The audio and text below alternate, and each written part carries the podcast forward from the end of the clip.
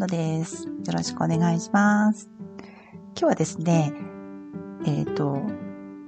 二つ？二つ、ツートピックで話をしようかなと思ってます。一つ目がですね、えっ、ー、と、ラジオ英会話、あ、英語学習についてですね。英語学習について。で、二つ目が、私が最近始めたことについてです。で、まず一つ目。ラジオ英会話ですね。英語学習について。で、こっちは、あの、まあ、毎日続けているって感じなんですけど、あの、ほぼこの英語学習といえばラジオ英会話しかやってないっていうのは変わってないです。で、最近は、えっ、ー、と、前はですね、あの、日本のリアタイをちょっと目指してたんですけど、日本でラジオ英会話って6時4、朝の6時45分から始まるんですね。なんですが、それって、私、シアトル在住なんですけれども、シアトルだと、日本から遅れること16時間なので、ちょうど前日の午後2時45分なんですね。で、午後2時45分って、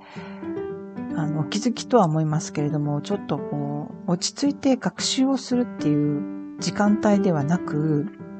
なので、しょうがないので、そのリアタイは諦めまして、もう、とにかく午後、その、どっかの時点で、ラジオ、レッスンを15分間録音しておいて、で、次の日の朝、なんで、テキストの日付と自分の実際のタイムゾーンの日付のが同じ日にレッスンを聞くっていうスタイルに変えました。そうすると、えっと、月曜日の分が日曜日の午後2時45分に配信されるんですけど、日曜日なんで、まだ週末モードなんですけど、月曜日の朝に聞けば、もうまさに月曜日始まったって感じで始められるので、まあその方が私にとってはすごくもうちょっと他の皆さん、日本にいる皆さんは十数時間遅れちゃうんですけど、まあそっちの方がいいやと思って、こっちで最近はやってます。なので朝だいたい8時前後ぐらいから始めて1時間ぐらいあのかけて学習しています。で、何やってるかっていうと、基本的にまずは何も見ないで、その、ダイアログのとこだけ、あの、切り取って、そこだけ何度かループさせて、で、ディクテーションしています。で、ディクテーションした後、テキストをやっと開いて、答え合わせして、で、それが終わったら、最初からレッスンを聞くっていうスタイルに変えました。で、えっ、ー、と、まあ、オープニングから聞いて、で、気になる表現があれば止めてメモみたいな感じで、まあ、うんと、どこでも止めてメモ、あの、リアタイじゃないんで、止めてメモ、止めてメモみたいなことをずっとやってます。で、えっと、テキストに書いてあることをそのままなぞったりしてくださってるのもあるんですけど、先生がテキストにないことを、あの、解説してくださったりっていうのもあるので、やっぱりレッスンはテキストだけじゃやっぱりダメだなと思います。で、特にデイビッドさんとローザさんの、そのイントネーションとか、なんていうんですか、抑揚みたいな、あとはテンポか、リズムとか、あと、どこを強調、ストレスのある部分ですね。どこを強調するかとか、そういうのもすごい参考にして、同じようになんかモノマネするみたいな感じで、オーバーラッピング。まあ、慣れてきたら、えっ、ー、と、なんだっけ、シャドーイングか、とかしたりします。そうですね。で、えっ、ー、と、そう。それで止めて書いて止めて書いてみたいなことをして、で、最後エンディングも、あの、エンディングまで、えっ、と、たまに、すごく、こう、聞いたことないイディオムとか、あの、使って喋ってくださったりすることあるんで、それをメモしたりとか、あとは、それはどういう意味なのかっていうのを調べたりとか、全部先生がね、あの、解説してくれるわけじゃないので、翻訳してくれるわけじゃないので、今デビッドさんこう言ったけどどういう意味なんだろうっていうのをこう調べたりとか、まあそういうのを止めて書いて止めて書いてみたいなのしてると、やっぱり1時間ぐらい、うーん、少なくとも30分以上はかかります。日によってはそのイディオムの、あの、なんでそういう表現になったのかなとかっていうのを調べたりとか始めるとすごい長くなっちゃうんですけど、まあ大体、うん、長くて1時間、短くて30分みたいな感じで朝学習してます。今それがすごくあの、ちょうどいいですね。私の学習時間としては。ただ、最近の悩み事っつったらあれですけど、そこまで大きなことじゃないですけど、やっぱり、あの、ディクテーションしてて最近あんまり間違えなくなったってことなんですよね。前はもっと間違えてた。もしかしたらそのダイアログ自体が最近たまたま簡単なのが続いてるだけなのかもしれないんですけど、やっぱり、もしかしたら私の英語力も上がってる可能性があって、で、自分のレベルよりちょっと上のものを学習していかないと、やっぱり英語力伸びないので、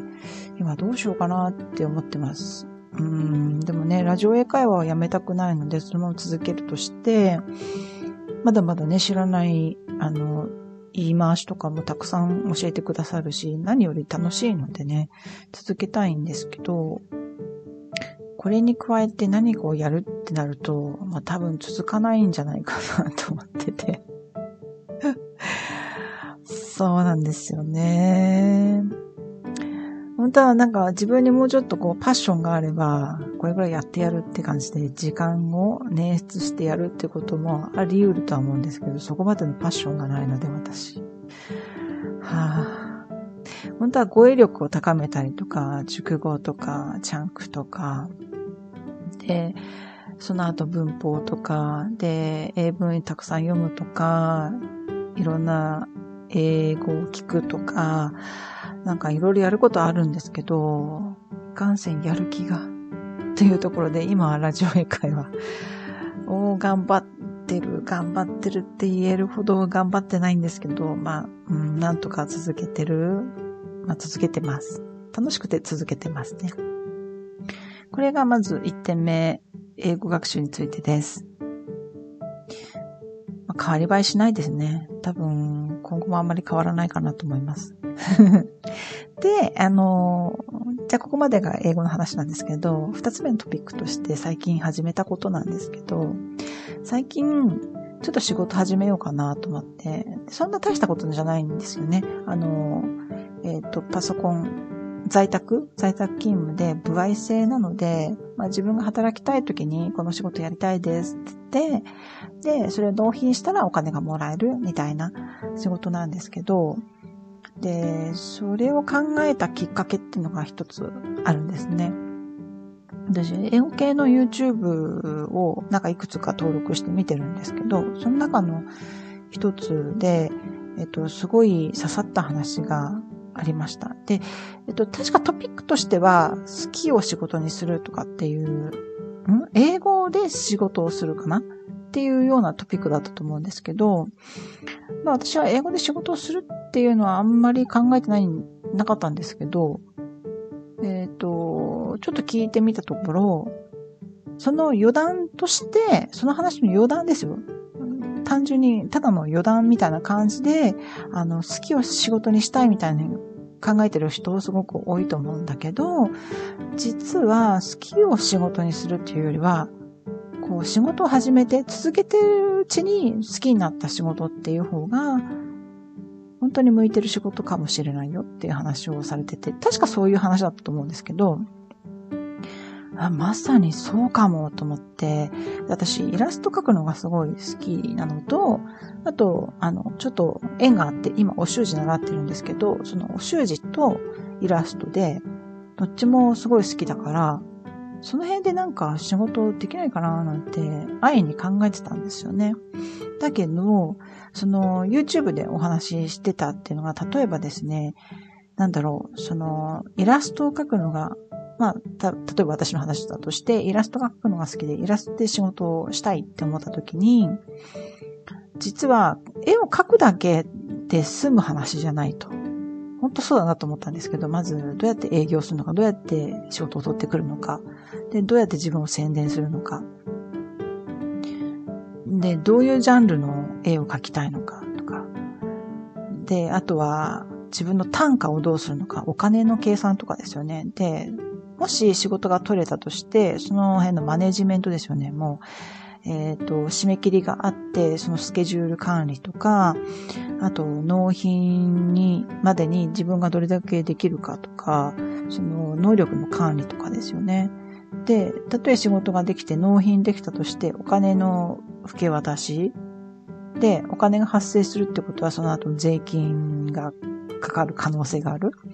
だからそういうすべてのことをマネジメントするっていうのは、絵を描きたいっていう、それだけでは、どうにもならないんですよね。で、絵を描いてるだけで、勝手にお金が入ってくるわけじゃないし、勝手に税金が払われるわけでもないし、あの、勝手に確定申告できるわけではないので、結局、その、好きっていうその情熱だけで仕事ができるっていうのは本当にあの一部の人たちだけで、大抵の人は自分で全部マネジメントしなきゃいけないよねっていう話をされてて、もう本当その通りだなってその時思って。で、実はそのイラストとかすごい好きだけど、そういうのは本当に趣味の範囲に留めておいて、好きな、好きだっていうその情熱だけをこう心に秘めておいて、好きなままにしておく。で、実際私は、あの、日本にいるときに、あのアメリカ系の IT、IT 系の会社に勤めてたんですね。で、まあ、夫とはそこで知り合って、だからこうしてアメリカに来ちゃったんですけど、その アメリカの会社に勤めてたから。それで、なので、もう相当長くやってたんですよ、IT 系の。うんと、夫の職場は、えっ、ー、と、そんなに長くなかったかな。でも、えっ、ー、と、結局、なんだかんだ言って IT 系の企業、アメリカ系の企業を、こう、いろいろ回ったりとかして、でも、結局、私がやってることって全部 IT 系のコンピューターを使った仕事ばっかりで、で、まあ一応、あの、ビジネスメールっていうか、英文でメール書くぐらいはしてたので、でもそれも苦になってなかったし、なんかそれが私が続けて、ん？続けられる仕事？で、まあまあ楽しいってほどじゃないですけど、向いてる？自分でも向いてるかなと思った仕事？かなって思って、で、パソコンの仕事は好きだし、まあ多分向いてるのかなと思って、だから今まで自分のそのスキルがーって思ってたんですけど、すごいブランクもあるし、スキルがーって思ったんだけど、ちょっと、あの、そっち系の IT 系で、部外制ですけど、そういう仕事があったので、在宅でぼちぼちやろうかなって。で、ようやく、その、研修があってですね、ようやく研修がこの間終わったので、ぼちぼち仕事始めようかなって思ってます。まあ、どれぐらいのスキルを求められるか、研修なので、まあ、簡単なものしか出てこないし、なんと架空の企業からの架空の、あの、案件とかを架空のままやるっていうことになるので、だからこの程度でいいのかなっていう。まあ実際にあのミーティングしたこともないし、メールもほとんどやり取りしてないので、何がこれから起こるのかちょっとわかんないんですけど、なので、まあ、あの、ぼちぼち収入っていう点も考えてやっていこうかなって、急に思い立って始めました。まあ、この辺がちょっとうまいことバランス取れて、で、まず、あの、前回お話しした通り、早起きが今課題なんですけど、まだできてません。もう数週間経ちましたけど、全然朝起きられない。それどころか夜更かしが止まらないっていう感じで。やっぱり案の定、なんか早起きなんか無理なのかもしれないとか思いながら、まあ、やる気の問題だと思うので、ちょっと本当に朝起きて、あの、息子が学校行く前にラジオ英会話を終わらせて、息子を送って行って帰ってきてから、えっ、ー、と、9時から12時までは仕事の時間みたいな感じにできたらいいなって思ってるんですけど、全然今はそんな感じではない。もうぐちゃぐちゃーってなって、もうぐちゃぐちゃーって一日終わるっていう 感じです。はい。まあ、こんなところですかね。はい。今日は以上です。今日もご清聴ありがとうございました。失礼いたします。